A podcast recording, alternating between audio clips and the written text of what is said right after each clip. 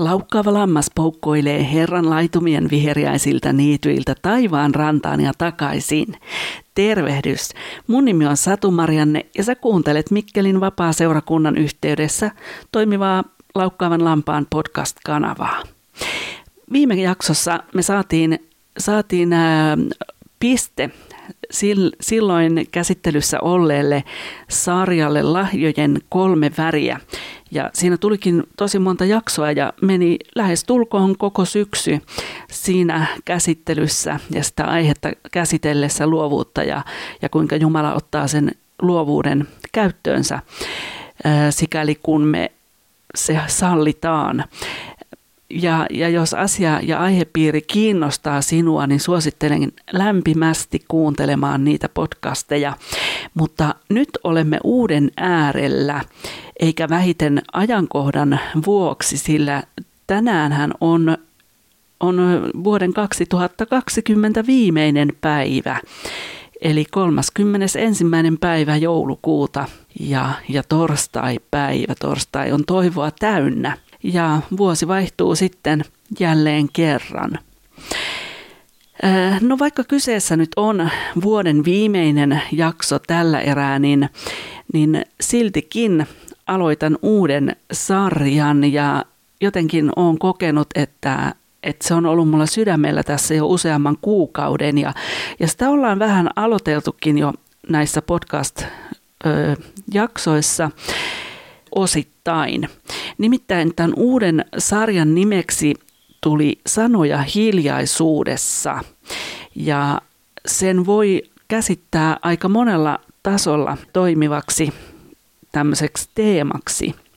Ja, ja tota, joku aika sittenhän oli juurikin yksi jakso nimenomaan tästä aiheesta, hiljaisuus ja, ja kuinka Jumala on mua alkanut viemään, viemään sitä asiaa niin kuin opettelemaan ja opiskelemaan. Ja tänään sitten vielä tämmöinen yksi, yksi siihen aiheeseen liittyvä hiljaisuuden voima. Vähän eri kantilta taas tarkastellaan tätä asiaa ja, ja myöhemmin tässä sarjassa sitten ensi vuoden puolella tulee ainakin kaksi muuta jaksoa, eli parin viikon päästä on tarkoitus, tarkoitus että saadaan sitten tehdyksi yksi jakso aiheesta Jumalan puhe ja keskusteluyhteys. Ja silloin mukana on, on jo syksyllä kerran mukana ollut Anneli Salin ja hänen kanssaan on sitten tarkoitus pohtia sitä, sitä aihetta, että kuinka Jumala puhuu meille ja, ja millä tavalla me voidaan opetella sitä hänen äänensä kuulemista. Ja kolmas jakso sitten niin käsittelee hyvin, hyvin mielenkiintoista aihetta. Sinun sanoissasi on voima. Todella niissä on voima. Ja, ja oikeastaan koko Raamattu äh, pohjautuu sanaan sikäli, että, että Jumalahan loi kaiken sanallaan.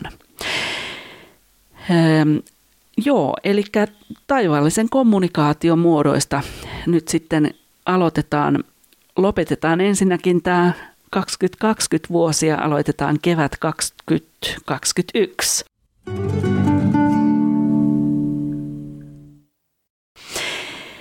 No hiljaisuuksia, niin niitähän on monenlaisia. Me voidaan monesta syystä olla hiljaa. Voi olla, että esimerkiksi on tilanteita, jossa sun ei sallita puhuvan. Ja voi olla, että sä oot niin pöyristynyt, että sä et kerta kaikkiaan keksi mitään sanottavaa. Voi olla korostavaa hiljaisuutta, jota käytetään esimerkiksi musiikissa tai teatteriesityksissä. Ja, ja tosiaan hiljaisuushan on todella voimakas keino silloin, kun sillä korostetaan jotakin. Sitten on myös tiedostavaa hiljaisuutta, eli kun sä hakeudut tarkoituksellisesti hiljaisuuteen, esimerkiksi retriittiin tai muuhun semmoiseen. Ja voi olla huomioivaa hiljaisuutta, jolloin sä keskityt koko olemuksellasi kuuntelemaan vaikka jotain, jotain toista henkilöä ja niin edelleen. No Kaikki me tiedämme, että tämä vuosihan on ollut erinomaista harjoituskenttää hiljaisuuteen ja, ja moneen moneen muun asiaan. Hyvin paljon asioita yksityisten, yksittäisten ihmisten elämässä, niin kuin siis ihan valtakunnallisesti ja peräti maailmanlaajuisesti, on muuttunut. Ja mä uskon, että, että jotkut muutokset on tulleet jäädäkseen. Eli on tapahtunut jotain sellaista peruuttamatonta myöskin. No, mulle itselleni tosiaan niin kuin, niin kuin, ähm, tämä hiljaisuuden teema on alkanut nousta tässä ihan, ihan syksyn mittaan yhä enemmän ja enemmän esille. Ja itse asiassa se alkoi silloin, kun, en tiedä jos satuit kuuntelemaan, syksyllä tehtiin ohjelmaa äh, Anneli Salinin kanssa, jossa mä haastattelin häntä siitä hänen kutsustaan ja, ja ylipäätänsä siitä, että mitä, mitenkä hän on kokenut sen uskossa olon ja, ja elämän sen jälkeen, kun hän on lähtenyt seuraamaan Jeesusta. Ja sen myötä, kun se sieltä alkoi, niin, niin mä oon myöskin pikkuhiljaa alkanut ihan tietoisesti hakeutua hiljaisuuteen. Ja käytännössähän se tarkoittaa niinkin simppeliä asiaa kuin, että vaikka pitää telkkarin pääsääntöisesti kiinni, kun useinhan se on varsinkin näin, kun asuu ja elää yksin, niin, niin se televisio on aika paljon päällä niin, että sitä ei oikeasti edes katso, että se on vaan tausta meluna ja ikään kuin seuran korvikkeena. Ja sitä myöten, kun se telkkari on ollut kiinni, niin mä oon käyttänyt vähän enemmän aikaa näin niin kuin Jumalan asioiden pohtimiseen. Ja hiljaisuudesta on tullut mulle ennen kaikkea tämmöinen väylä hengelliseen kasvuun. En tiedä, ehkä jossain kohtaa toivon mukaan saan, saan sitä hedelmää sitten korjata. Osittain tietysti jo nyt, koska mä uskon näin, että yksikään hetki, joka me ollaan vietetty Jumalan seurassa tai, tai Raamatun parissa, niin se ei koskaan mene hukkaan, vaan se aina lisää sitä siunausta meidän elämään. Ja mä jotenkin ajattelen, että, että tämän syksyn aikana ja kun mä oon käynyt tätä hiljaisuuteen, hiljaisuudessa viipymisen koulua. No en tiedä, koulua on aika iso sana, koska järjestelmällistähän se ei mulla ole ollut, vaikka, vaikka siihen pyrin, mutta, mutta joka tapauksessa niin tuntuu, että Jumala on pieninä paloina opettanut mulle isoja asioita tämän syksyn aikana ja, ja se on ollut sikäli siunaus, että kun ei ole voinut mennä mihinkään, niin tilalle on ollut pakko etsiä sitten vaihtoehtoisia ajankäyttötapoja. Ja tässäkin on tosi hyvin käynyt, käynyt esiin se, että Jumala kääntää kaiken kasvumullaksi. Ja, ja se on niin kuin sellainen juttu, mitä joskus, kun elämä on oikein ravistellut ja on ollut siis ö, sellaisia siis ihan traumaattisiakin elämäntilanteita ja, ja kokemuksia ja aikoja elämässä, niin, niin silloin on aika vaikea ylistää, vaikka Raamattu kehottaa meitä ylistämään joka tilassa. Mutta se täytyy muistaa, että se, se sanamuoto on joka tilassa, ei joka tilasta. Eli kun jaksaa olla kuitenkin lopulta niin kuin kiitos mielellä Herran edessä, niin on aivan varmaa, että Jumala ei niin kuin jätä niitä meidän ikäviä pahoja kokemuksia ää, roikkumaan meidän eteen niin, että ne hidastaisi meidän, meidän niin kuin tulevaisuutta, vaan hän kääntää ja tekee niistä kasvumultaa tavalla tai toisella. Ja, ja pääasiahan siinä on, on se luottaminen Jumalaan ja siihen, että hän on kaikkivoipainen. Ja tähän mä luotan ihan satasella ja täytyy kyllä sanoa, että, että on ollut tilanteita elämässä, että jos, jos Herra ei olisi sitä luottamusta antanut, niin ei sitä itsekään olisi kyllä niin kuin omassa, omassa itsessään löytänyt.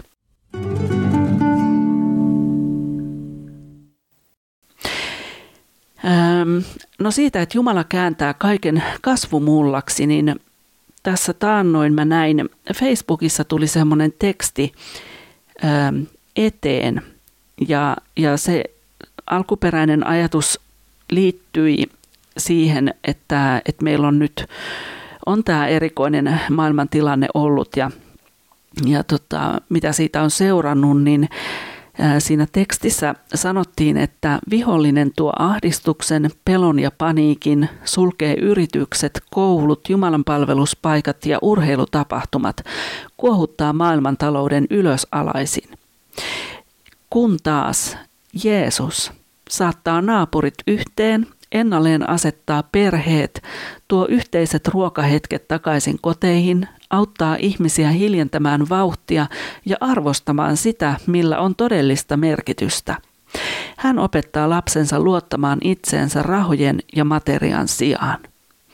Ja se on ihan totta, että, että hirveän helppoa on niin kuin jättää Jumala huomiotta silloin, kun meillä menee hyvin. Ja silloin, kun mikään ei, ei niin kuin arjessa ole kyseenalaistettu ja, ja ö, arki rullaa, mutta sitten sit kun tulee tällaisia, tällaisia tapahtumia, ja tämähän on oikeastaan niin kuin mä ajattelisin, niin omana elinaikanani tämmöinen ö, ensimmäinen globaali koettelemus. Toivon tietenkin, että jäisi viimeiseksi, mutta, mutta tota, saa nähdä, kuinka, kuinka käy. Että tässä on ihan viimeisten vuosikymmenien aikana niin paljon kuitenkin maailma muuttunut ja on, on tullut todella monenlaisia mullistuksia tässä maailmassa sekä luonnossa että myös, myös niin kuin ihmisten aiheuttamana.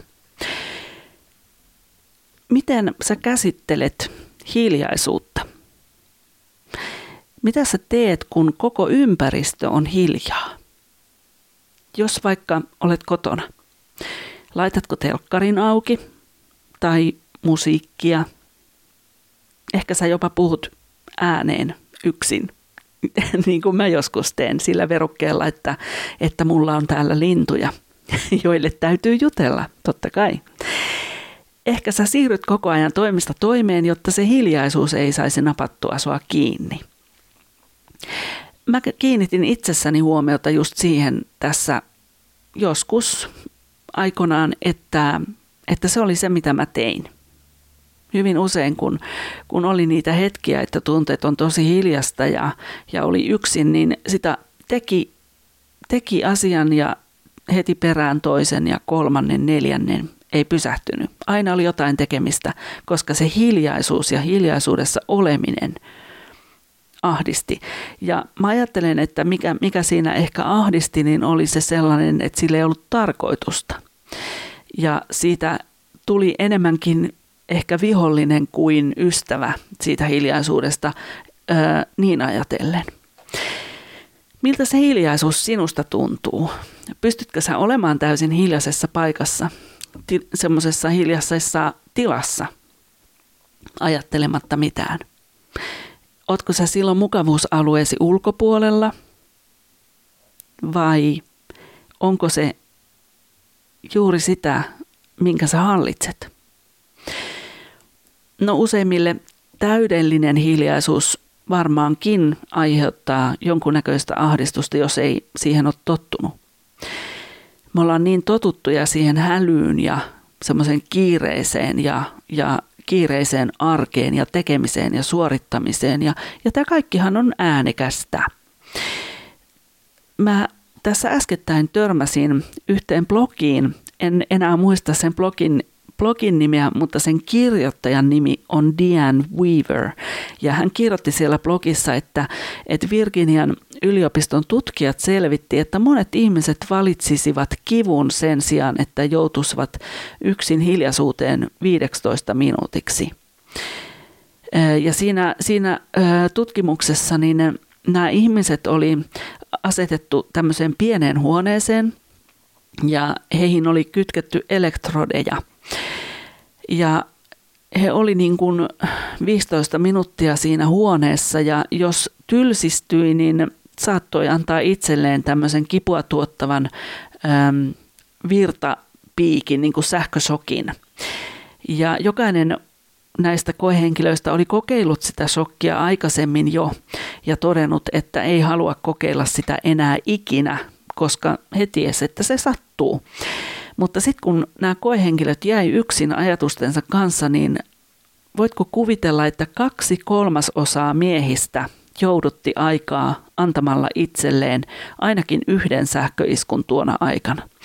En muuten tiedä, siis siinä todella siinä blogissa käytettiin sanaa man ja viitaten siis ihan mieheen, ei, ei ihmiskuntaan tai muuhun sellaiseen, mihin tuo sana voisi vois tuota englannin kielessä viitata, mutta siinä viitattiin nimenomaan miehiin. Eli ilmeisesti tutkimuksissa, en tiedä oliko siellä naisia mukana ollenkaan, mutta joka tapauksessa miehistä kaksi kolmasosaa joudutti aikaa antamalla itselleen ainakin yhden sähköiskun tuona aikana. Niin mä en sitten tiedä, että onko se sitä, että tämä vanha sanonta, että pojat on poikia, voiko sitä tässäkään kohtaa yleistää, että saman, samalla tavalla tuntuu, että tytötkin on ihan samanlaisia siltä osin, mutta tota, tämä oli aika yllättävä tulos, että olla passiivisesti hiljaisuudessa ei ehkä olekaan niin simppeliä ja, ja rauhoittavaa, ainakaan jos siihen ei ole tottunut. Eli kyllä ainakin itselläni niin, ähm, ne ajatukset tuppaa menemään siihen päivän ruokalistaan ja lounaskeittoon ja, ja lintujen häkin siivoamiseen ja ihan kaikkeen mahdolliseen muuhun paitsi siihen semmoiseen täydelliseen lepäämiseen. Nyt koska sarjassa on kyse myös sanoista, niin mä haluan julistaa seuraavan sanan sekä omaan että sun tulevaan vuoteesi kaksituhattakaksikymmentäyksi. Ja mä teen sen musiikilla, jonka tarjoaa Mandisa. Ja biisi on Waymaker, eli tienaukaisija.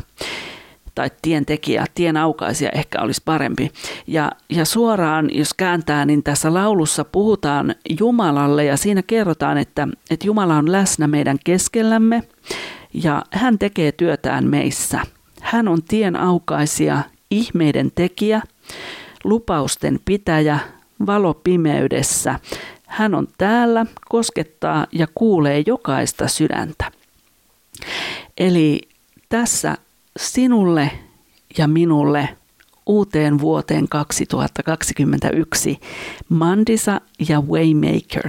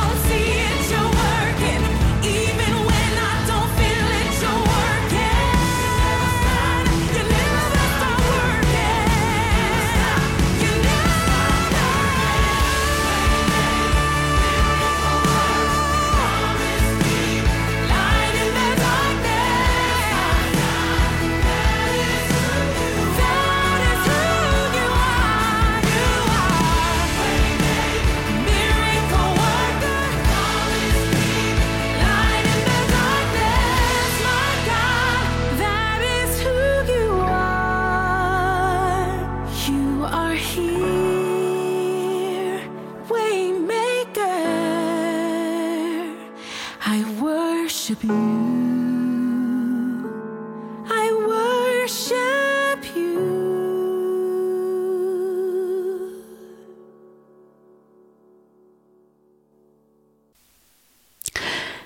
Siinä oli Mandisa ja Waymaker. Tässä on Satu Marianne Piispa ja sä kuuntelet Mikkelin Vapaaseurakunnan yhteydessä toimivaa Laukkaavan lampaan podcast-kanavaa. Hiljaisuudesta ollaan nyt puhuttu ja siitä, että sitä on monenlaista. Ja no, sitä on myös tuotteistettu erinäköisiin paketteihin. En tiedä, onko se sitten hyvä tai ei niin hyvä asia. Mm, mutta joka tapauksessa se kertoo paljon tästä ajasta, missä me eletään, että, että tulee niin kuin mieleen, että ihmiset tuntuvat tarvitsevan niin kuin opastusta ja tällaista erityistä ohjelmaa, jotta he osaisivat hiljentyä ja, ja pysähtyä. Äsken puhuin tuosta passiivisesta hiljaisuudesta. Ja olla passiivisesti hiljaisuudesta, mutta ehkä nämä tällaiset retriitit ja, ja muut sellaiset on, on sitten sitä aktiivisesti passiivisena olemista, eli, eli että meillä on joku syy siihen hiljaisuuteen. No minkähän takia sitten voi, voi olla niin, että, että myös Jumala kehottaa meitä siihen hiljaisuuteen aivan erityisesti, niin mä ajattelen niin, että kun meillä on olemassa ihmiselämän aikana, niin siihen kuuluu erilaisia vaiheita, jaksoja.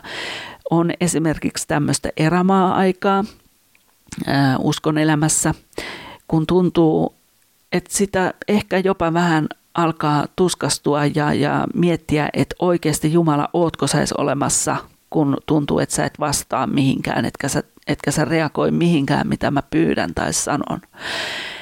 Mutta mä uskon niin, että, että samalla tavoin kuin Jumala vie tällaisiin erämaa-aikoihin tai luopumisen aikoihin, niin samalla tavalla hän kutsuu jokaista myös siihen hiljaisuuteen. Ja sen voisi ajatella olevan vähän niin kuin joku kurssi tai koulutus. Samalla tavalla kuin aikoinaan, kun tulin uskoon, niin ensimmäinen asia, jota erehdyin pyytämään, oli kärsivällisyys, ja voin sanoa, että sitä koulua totisesti olen saanut, saanut sen jälkeen kyllä opetella, mutta kyllä se on, se on myös tullut tarpeeseen, se kärsivällisyyden koulutus, ja yhä se jatkuu varmaan ihan sinne taivaaseen saakka. No mitä siitä seuraa tuosta Jumalan kanssa vietetystä ajasta? Ollaan me sitten hiljaisuudessa tai missä muodossa Jumala sitten onkaan, onkaan sinua niin sanotusti kurssittamassa tai kouluttamassa, niin todennäköisesti siitä seuraa ainakin hengellistä kasvua, Jumalan läheisempää tuntemista, Raamatun syvempää ymmärrystä, itsekuria, voimaantumista, eheytymistä, kaikenlaista siunausta sun elämään.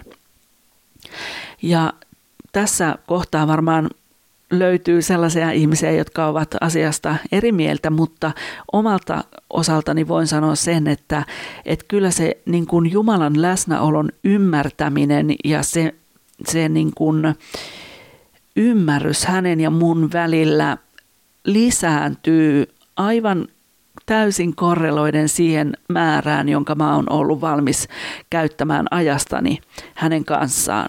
Eli tässä ihan äskettäin mä sain itteni kiinni siitä, että, että mä käytin hyvin paljon aikaa erään T V-sarjan seuraamiseen ja, ja tota, jossain kohtaa sitten niin tuli sellainen kysymys sydämelle, että, että, että kuinka mä ajattelen tämän asian, että mä oon valmis laittamaan jotain sellaisia arkiaskareita, jotka pitäisi tehdä ja, ja niin kuin isompiakin asioita, joita pitäisi tehdä, niin mä oon valmis laittamaan sivuun vain siksi, että mä haluan katsoa sitä sarjaa.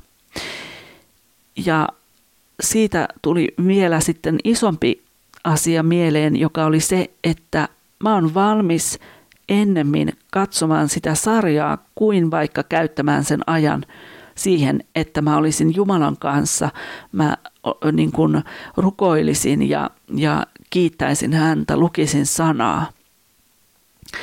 Niin se oli jonkunlainen sellainen niin kuin näpäytys kuitenkin, vaikka Jumala ei vaadi, hän ei vaadi meiltä yhtään mitään ja, ja niin kuin kaiken muun yli hän menee se, se niin kuin tietoisuus ja totuus siitä, että sinun nimesi, minun nimeni on siellä elämänkirjassa. Mikään muu tässä maailmassa ei merkitse yhtä paljon ja se on siellä, jos sä oot lähtenyt seuraamaan Jeesusta, jos sä oot antanut elämäsi hänelle.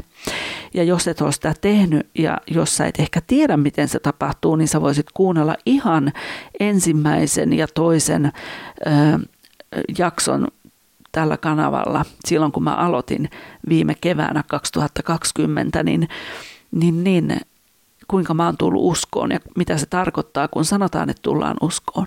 Mutta todella niin... niin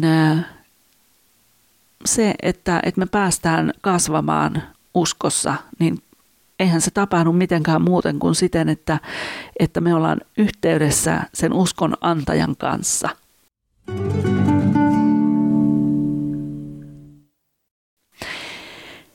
Joo, no tässä oli tämä kaksituhattakaksikymmentä vuoden viimeinen lähetys ja mä haluaisin päättää tämän sellaisiin siunauksen tahteihin. Öö, tässä on runo, jonka mä oon joskus kirjoittanut ja, ja se liittyy osaltaan myöskin hiljaisuuteen ja tällä hetkellä nyt sattumoisin on, on, on saatu viettää myöskin valkea joulu, kun jouluviikolla satoi lumi tänne Mikkelinkin seudulle ja, ja edelleenkin sitä tuolla maassa näkyy olevan, niin äh, saattelen meidät näillä sanoilla sitten uuteen vuoteen kaksituhattakaksikymmentäyksi. Rytmi. Olen itse kuullut, miten tuuli säveltää pakkasen kanssa järven jään lyödessä tahtia. Olen kuullut, miten pakkaslumi valittaa huopatossujen alla ja miten äänetön laine saa äänen, kun se kohtaa rantakallion. Kaikessa ympärillämme ja sisällämme on musiikki. Sellainen ihan oma rytmi. Jamma, jamma.